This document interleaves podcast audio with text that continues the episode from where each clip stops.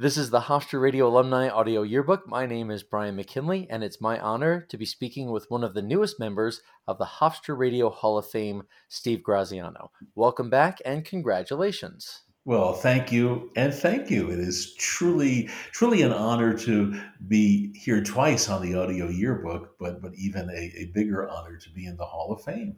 Oh. Um, so it is one of those questions, and sometimes you watch a, a TV show or an interview and you think, why are they asking that question? It's so obvious. But how does it feel to be inducted into the Hofstra Radio Hall of Fame?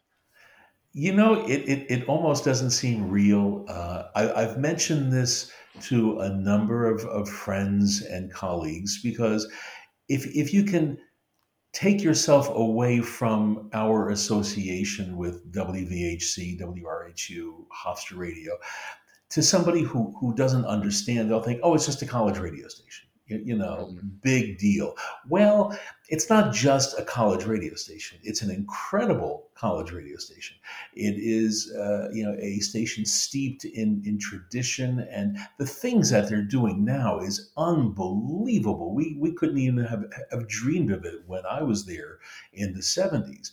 So to be part of that Hall of Fame, to me, is – you know, I was over the moon, still am, uh, still pinching myself, still not entirely sure that, that this is not an elaborate prank that, that Jim Helfgott uh, cooked up, but I'm going along with it anyway. I'm going to be there on April 22nd. So if, if, if there are others there, wonderful. that would be quite the epic prank to pull off. And it would really be worth it to go through with it, right? Oh gosh, I mean, you know, just just even fooling myself, you know, is is is fantastic. Somehow, I suspect it's real. So so um, I'm just really looking forward to it, and still just astonished. Fantastic. Um, so, second question: Since the time you left Hofstra Radio, what's been your relationship with the station and the community? Well. Um, uh, with the community, uh, you know, if you mean the the um, Hempstead area, uh, I, I, left Long Island a long time ago, uh, just a couple of years you know, after I left Hofstra. So uh, I, I, really haven't been back home all that many times. My association with with the radio station was a lot stronger when I was working in commercial radio. Hmm. Um, you know, I would often have, have conversations with with Jeffrey, you know, about how things, you know, with my career were going. I do remember one thing that I did. I was at a station and we were uh, hiring a disc jockey. Um, and uh, I was getting lots of, of tapes and resumes. This is this shows you how long ago it was because hmm. I was actually getting little boxes of, of audio tape, uh, and I got really frustrated because some of the packages were good, some weren't. So I wrote this whole do and don't list for how to apply to a, a, a, radio station to get the attention of the program director. And I sent it to Jeffrey. I said, I don't know, maybe somebody will find this useful. And he said, no, that it was really very, very helpful that, that, that he, he, he shared it with a number of people. So it was things like that way back in, in the day that, uh, that, that really come to mind. Hmm. But you've maintained friendships and, and communication with other folks that you were at the station with. Oh, absolutely. That's why, you know, uh, a few weeks ago when Helfgott called, you know, I looked at my phone. Oh, it says Jim Helfgott. So it, you know, it, it was not a surprise. You know, why would Helfgott be calling me? So it was just, oh, Jimmy's calling, and you know, that's nice. Uh, and um, I do get back to New York uh, as, a, as a staging area for vacations, and every year I get together with with George Musgrave and Charlie Cadieux and several others from the station. So um, yeah, we do keep in touch, and it's just great. Sounds like a good time. Oh yeah, yeah. It's just it's just fun being with people who have the same frame of reference that you do. So, you know, we can we can share those stories and it's just great seeing familiar faces who, you know, maybe we've aged a couple of years since 1979, but mm-hmm. uh, but that's okay. You know, we're still here. Right, right. So you've had an accomplished career in commercial and non-commercial radio. Where does this honor rank among your career accomplishments? Well, it, you could look at it two different ways. There are accomplishments of you know getting this job, getting that job, getting that promotion, uh, you know, moving from radio to TV, starting a business, and all that, and then receiving awards.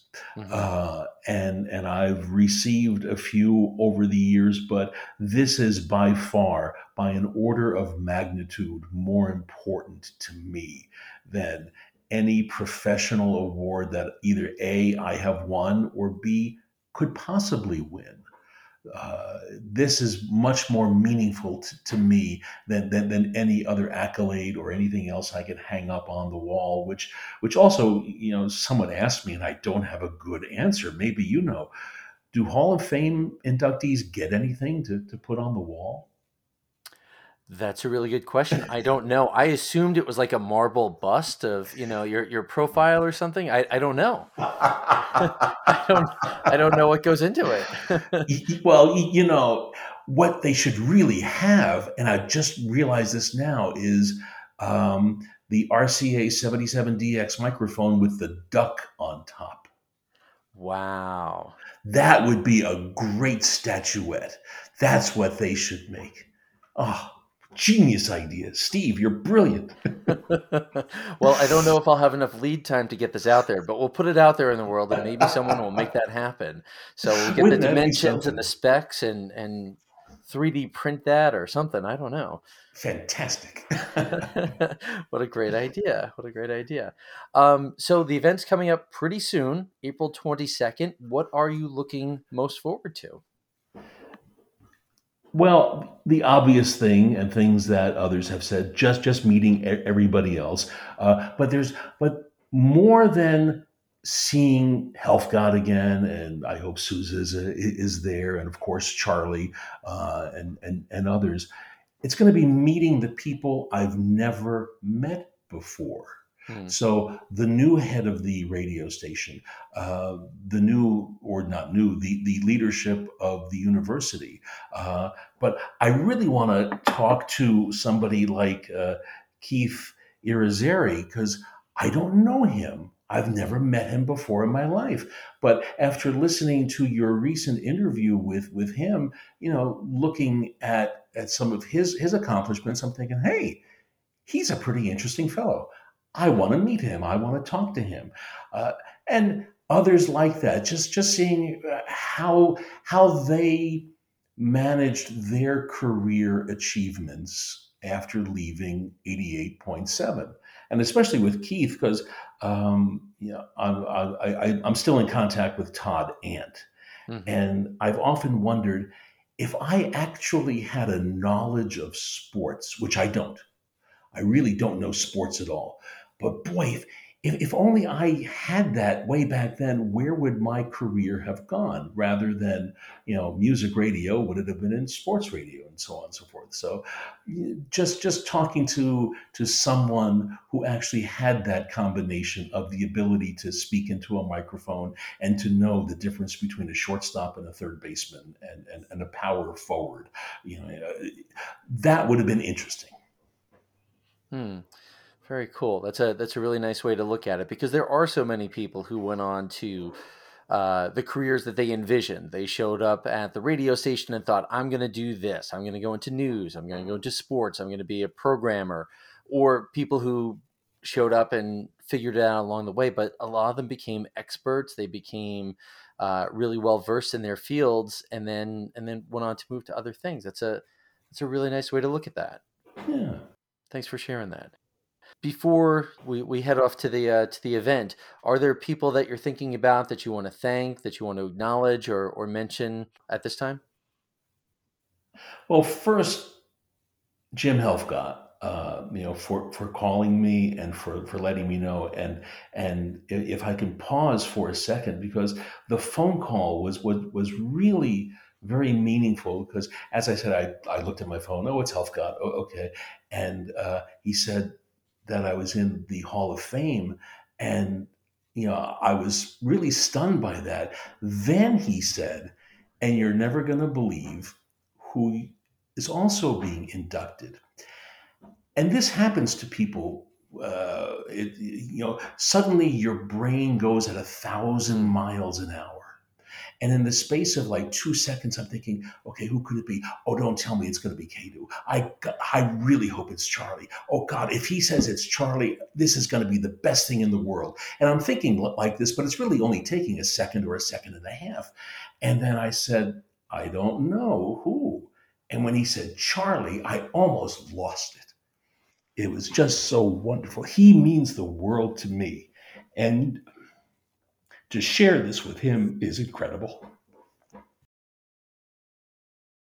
That's that's really powerful, and and thank you for sharing that because we we often don't get to know how these things how people find out about these things, and you've given us an insight, and it's almost like a double induction for you because you guys are are such good friends and have been for so long, so we can tell that means a lot to you. Yeah, but uh, you know, I don't want to leave others out, uh, and and I told Helfgott, I said, I'm sure you had something to do with this. And he said, I'm not on the committee. I said, Yeah, but I'm sure you had something. And he didn't deny it. So I'm going to hold hold him responsible. I think Sue is on the, the committee, so I really want to thank her. Obviously, Charlie and George. Uh, and everybody that I worked with at the station, but the one person who is most important hmm. is Jeffrey. So can't can't even think about this without thinking about him. If if the man were around, I don't know. It's probably too much to put you on the spot. If he were still around, what would you say to him? I'd say, "What are you out of your mind putting me in a Hall of Fame with Dan Ingram?" I mean, that just and and and that hit me. I I think the day or the day after, my wife and I were, were going to uh, uh, our friend's house. And just as we got to the door, that's when it hit me. I said, Holy crap, I'm in a Hall of Fame with Dan Ingram. And I was just in my mind again. I was flabbergasted. So, uh, so what would I tell Jeffrey? I said, you know, well, I mean, obviously, thanks for everything you did while I was there, and then afterwards, and uh, it's it's it's much much appreciated and hard to believe that it's deserved. Well, I'm I'm certain it's deserved, and and it's it's really wonderful the way that you articulate that the community that Jeff fostered and was picked up by Bruce and now John Mullen and all the people that have come between, and I, I think you've spoken really really nicely to that. So thank you. Thank you, and I'm just I I, I have to ask: Are you going to be there? That is my plan. I do plan on being there, so it'll be it'll be nice to meet in person finally. Fantastic. Yes, yes. I'm I'm looking forward to to really seeing the people I've never met. Just just to hear their their stories and and raise raise a glass with them. Well, cheers to that. So, on behalf of the Hofstra Radio Alumni Audio Yearbook and the entire Hofstra Radio community, congratulations and thank you for taking the time to speak with us. It's been a lot of fun. Thanks so much. I really appreciate it.